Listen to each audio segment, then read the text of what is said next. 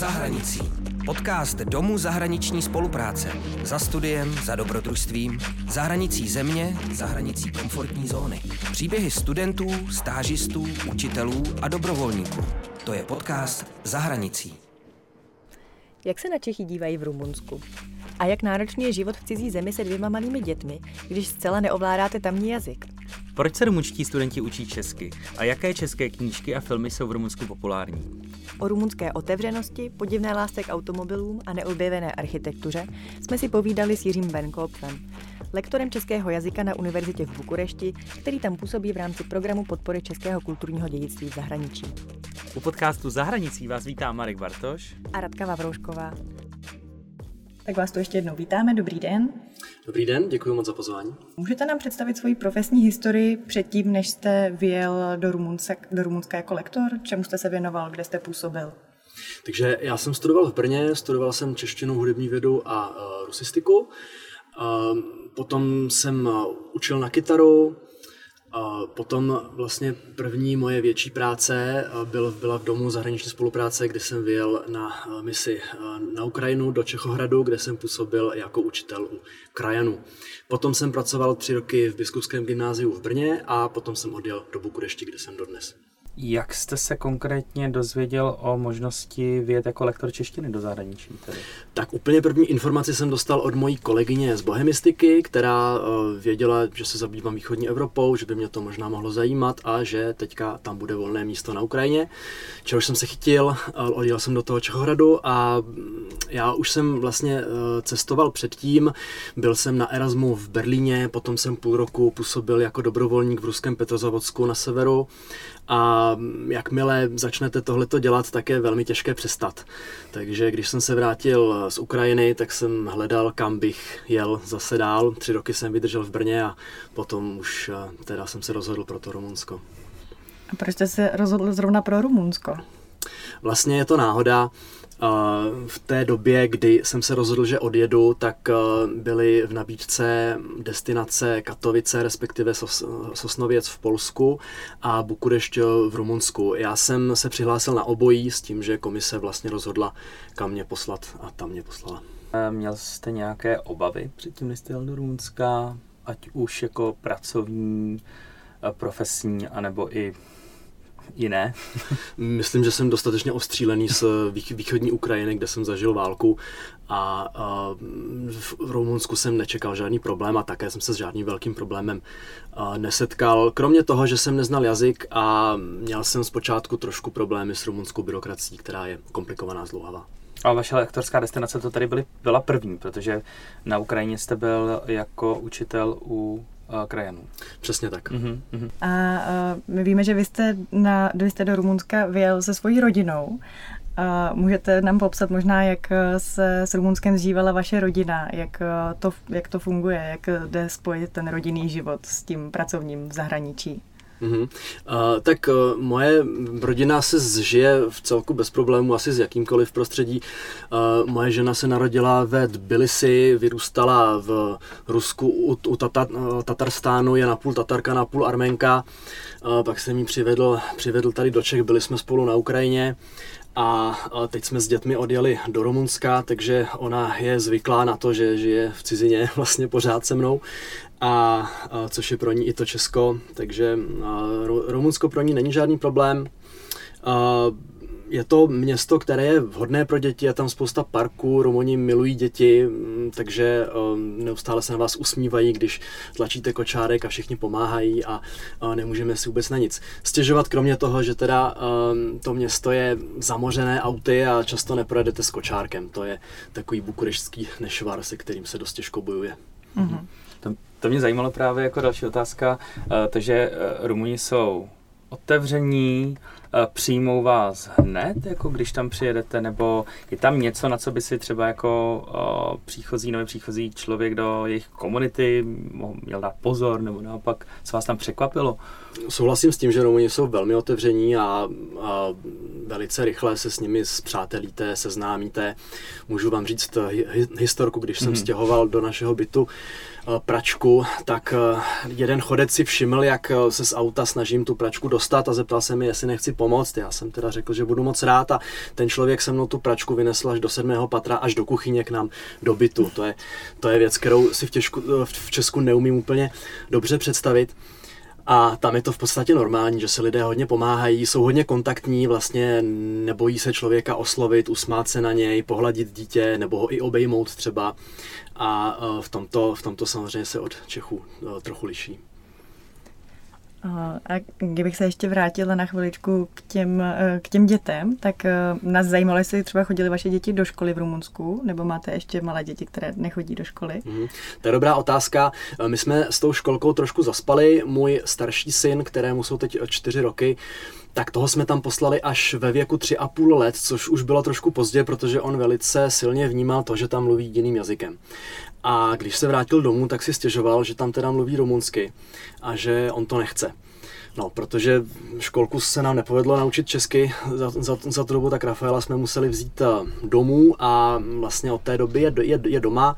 Můj mladší syn je eh, na to příliš malý, takže toho se pokusíme dát do jeslí, uvidíme, jak se mu tam bude líbit. No a staršího syna zkusíme dát do ruské školky, která tam je.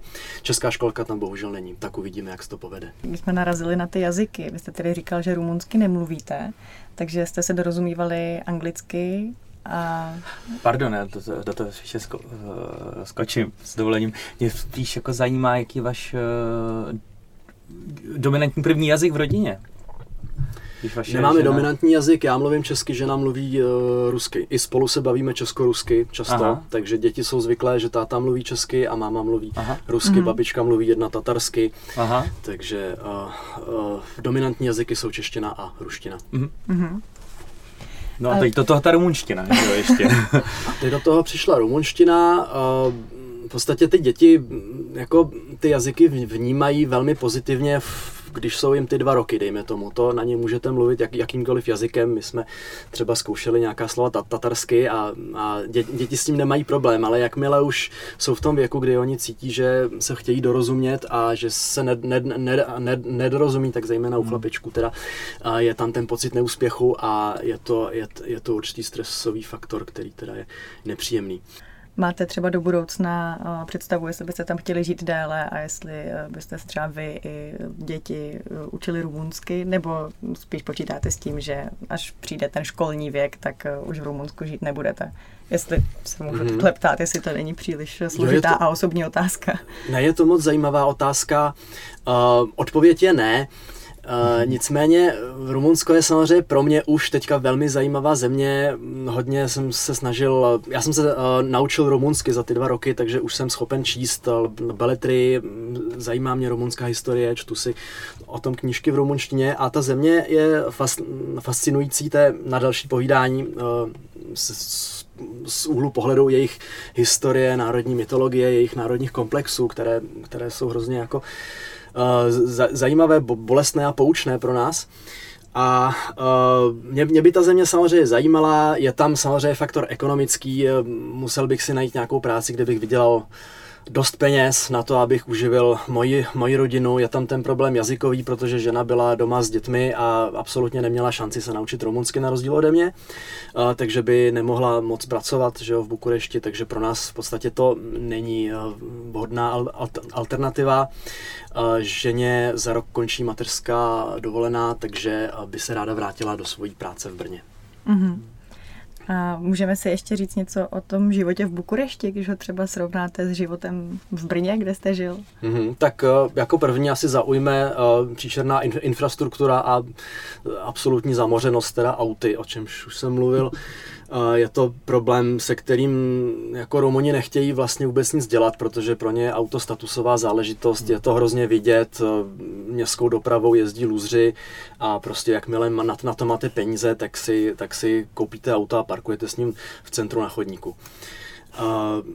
To je, to je asi tak hlavní taková ta, ten praktický problém. Jinak to město má velký potenciál, teďka se mu říká, že je to nejošklivější hlavní město v Evropě, což je asi pravda, ale uh, je to hlavně proto, že se tam od ten turismus nikdo nestará. Jo? Tam je spousta zajímavé architektury, která je v podstatě neznámá, nezmapovaná a ten turista, kdyby dostal nějakou mapu, co tam je a nějaký komentář k tomu, tak si myslím, že by tam mohl mít dost zajímavé zážitky, včetně třeba návštěvu místní obrovské tržnice v oboru, což je prostě kulinářský velký zážitek, nebo, nebo, nebo velké anomálie park Vakarešty, což je, neúspě, což je pokus o vodní nádrž, kterou stavěl Čaušesku, když ji postavil, postavil tam takové obrovské betonové valy, tak po dokončení zjistil, že to nejde naplnit, protože se mu tam sakuje voda a ta příroda si tu nádrž vzala zpátky. Teď je tam vlastně chráněná oblast, kde um, je taková bažina, kde jsou vzácné druhy ptáků a rostlin, je to v centru města. Což je, mm-hmm. si myslím, jako světový unikát. vlastně takhle um, Česku oživil veřejný prostor, aniž bych chtěl. Ale uh, ještě se zeptám, takže vy mluvíte hlavně o Bukurešti, uh, měl jste možnost i poznat další uh, části uh, Rumunska, přírodu ta možnost, uh, ta možnost byla kvůli epidemii minimální, ale uh, snažili jsme se jezdit, uh, co to šlo. S dětmi samozřejmě jsme nemohli jezdit moc daleko. Rádi jsme jezdili do Brašova, což je krásné uh, městečko uh, v horách, uh, kde vlastně silně cítí, cítíte ten německý živel. To stavili, že uh, saští přesídlenci mm-hmm. a, a vlastně um, v, tom, eh, v té Transylvánii je hodně takových měst, eh, jako je Brašov, třeba Sigišoára nebo Sibiu, nebo česky Sibin, chcete-li, a, která jsou nádherná. Zvlášť ta, zvlášť ta příroda, že jo? Uh, ta, je, ta je hodně oblíbená i pro ty, pro ty trackery, horaly, hikery? To je dobrá otázka a ta je samozřejmě velmi, velmi oblíbená mezi Čechy. Když se zeptáte Rumuna, jestli byl někdy no. na horách, tak maximálně někde autem, přespat v nějaké chatě a potom autem zpátky. Oni vůbec nemají out, out, outdoorovou kulturu, takže uh, třeba žádný z mých studentů nemá doma spacák. Hmm. A v podstatě ani třeba nevědí, jak se to řekne rumunsky, když na to přijde řeč.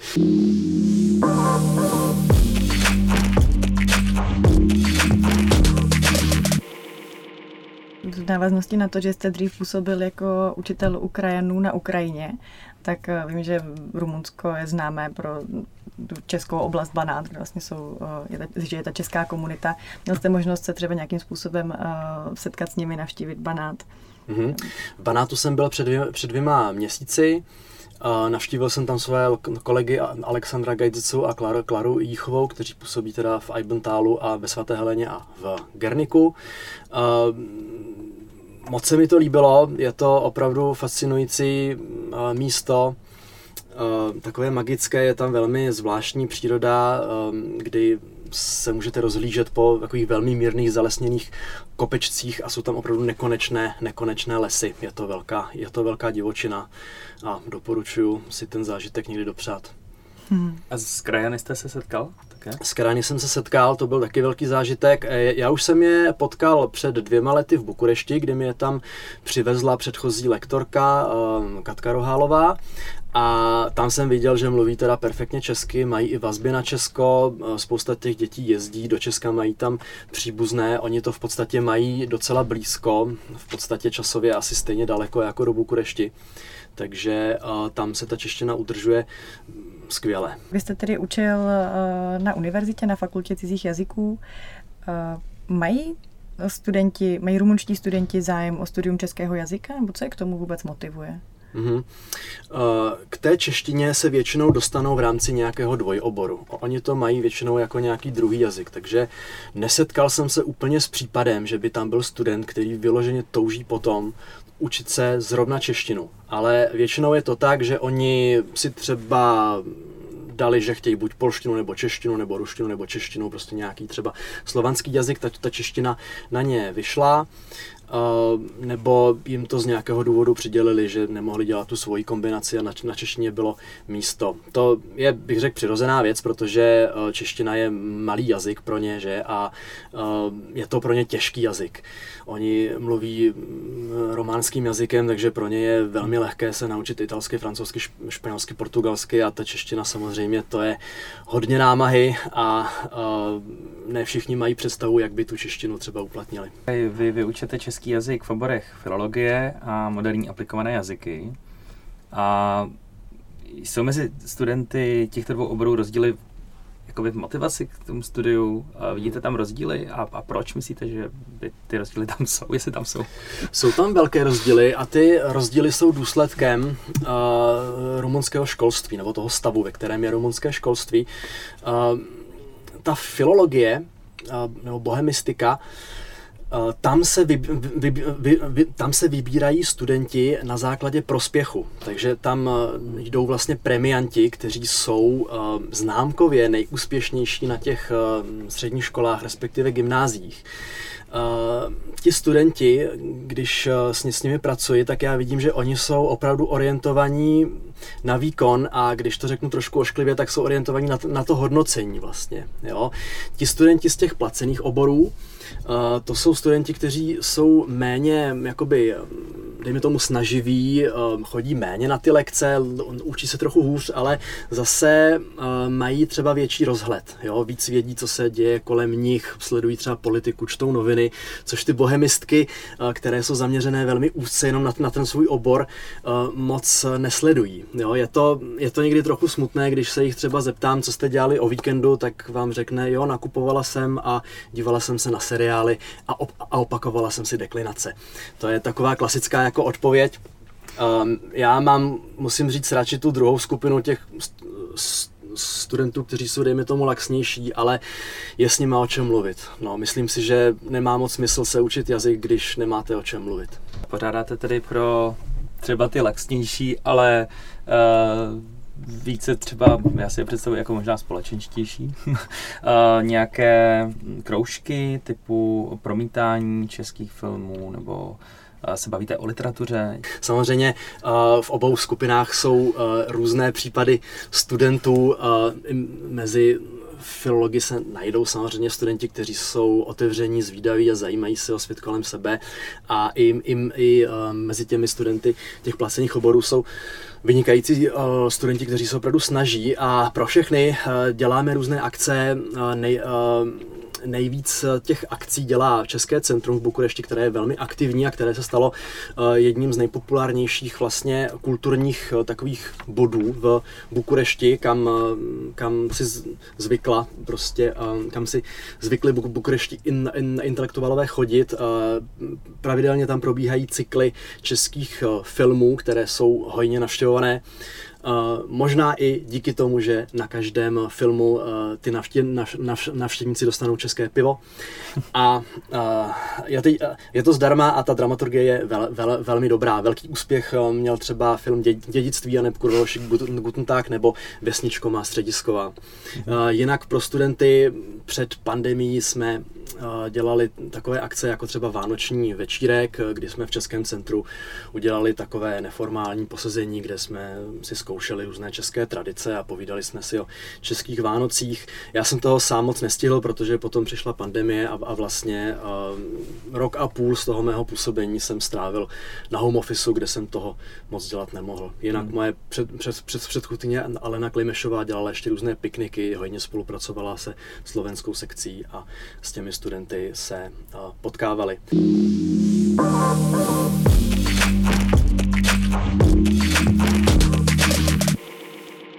Vy jste to trochu nakousl, ale jak tedy ti rumunští studenti přijímají tu českou kulturu, jak vnímají ty české filmy a podobně? Líbí se jim to, nebo je to moc cizí? Mm, to je těžké říct. Eh, jedna skupina jsou ty návštěvníci eh, Českého centra, což eh, je, dejme tomu, rumunská intelektuální elita, která vnímá tu kulturu trošku jinak. Jo? Oni jsou kritičtí, oni se zajímaví o alternativní kulturu a ty filmy s tím specifickým humorem, který jinak je Rumunům trošku cizí, tak ty si myslím, že je zajímají.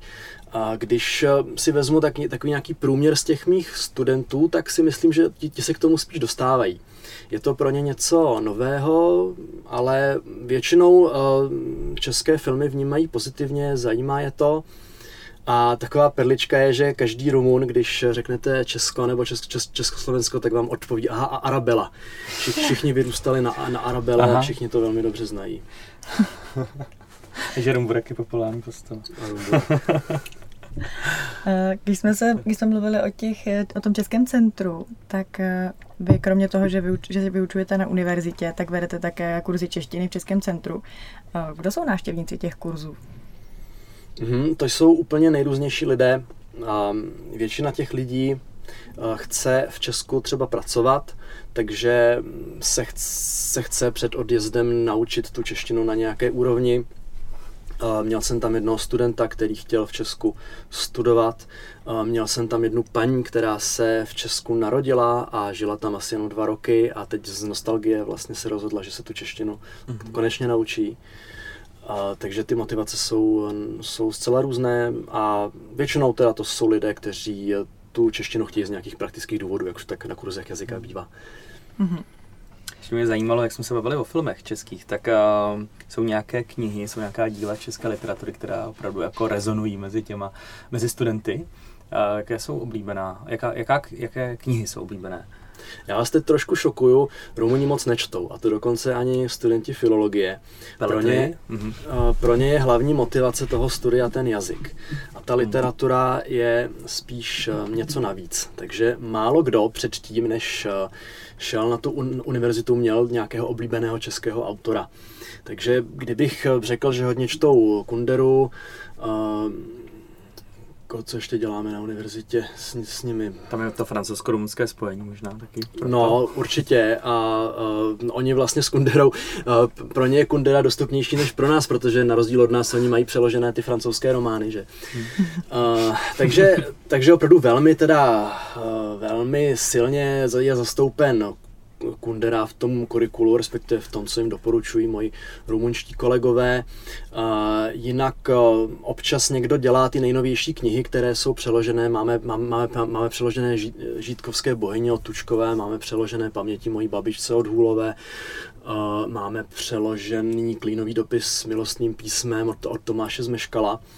Jinak je v Rumunsku velmi populární vývek, který je dost e, pře- překládaný Dokázal byste říct, jak obecně Rumuni vnímají Čechy?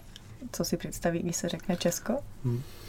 Tak jak už jsem řekl toho Rumburaka a potom samozřejmě pivo, Škodovka.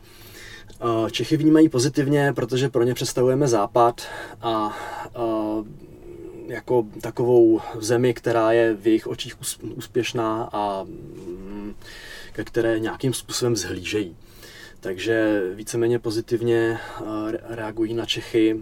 Eh, ještě jedna věc, kterou bych chtěl říct, že ti studenti, ačkoliv eh, na začátku studia třeba úplně nevědí, co s tou češtinou budou dělat, tak pokud se ji naučí, tak všichni najdou uplatnění. V Bukurešti je velké množství firm, které potřebuje pracovníky, kteří umí česky a rumunsky, takže pokud mají zájem pracovat jo, v komerční sféře, tak určitě se znalostí češtiny si místo najdou. Mm-hmm. To jestli slyší nějaký váhavý rumunský student a rozumí tomu, tak by se měl přihlásit. Uh, pojďme se možná podívat uh, na tu realitu vašeho, vašeho pracovního života v Rumunsku. Uh, jak probíhá třeba váš běžný pracovní týden, jaké máte pracovní podmínky? Tak teďka poslední rok to probíhalo tak, že ráno já odejdu do kuchyně, tam si zapnu počítač a připravím se na lekci, tak se připojím připojím ke studentům, poprosím je, aby si zapli kamery několikrát, to stejně neudělají. A takhle probíhá můj den. všechny lekce jsou online, veškerá práce je na počítači. zbytek, byt, zbytek bytu teda okupují naše děti kterým se snažím vysvětlit, že do kuchyně teda, když tam pracuju, nemůžou, e, nemůžou chodit. A, a toto, toto probíhalo prakticky bez změny. E, studenty z prvního ročníku jsem v životě neviděl, jenom na obrazovce.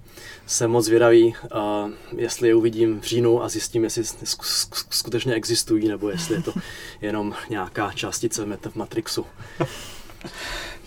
Já z vás cítím jako takovou menší uh úplně jako logickou frustraci, že jo? protože online výuka je prostě tomhle tom asi těžká. Já si to nemůžu představit, že bych mluvil prostě do těch černých čtverečků.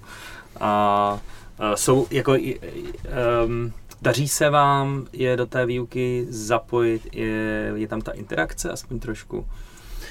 Určitě je, záleží na těch studentech, jestli jsou spíš otevřenější hmm. nebo spíš takový od, odtažitější. Pokud eh, ten student vám neustále odpovídá jednoslabičně, neustále si vypíná kameru, neustále jako je problém s ním navázat kontakt, tak eh, je to špatný, ale většina, většina studentů jsou otevření, komunikativní, takže já si myslím, že na úrovni univerzity není problém online výuka, že to musíme zvládnout. Je to jistá komplikace, ale rozhodně se máme skvěle ve srovnání se základními školami a možná i středními školami.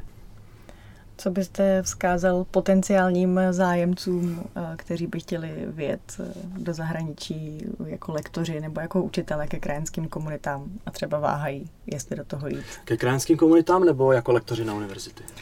Buď a nebo, protože obojí. jste zažil obojí, mm-hmm. tak mm-hmm. možná můžete i vypíchnout ty hlavní rozdíly. Mm-hmm. Uh, obojí je velká výzva a velký zážitek, určitě to má smysl, protože ten člověk, který přijede uh, z Česka, je, má takovou kulturní misi, kdy uh, vlastně zprostředkovává kontakt mezi naší kulturou a mezi jejich kulturou.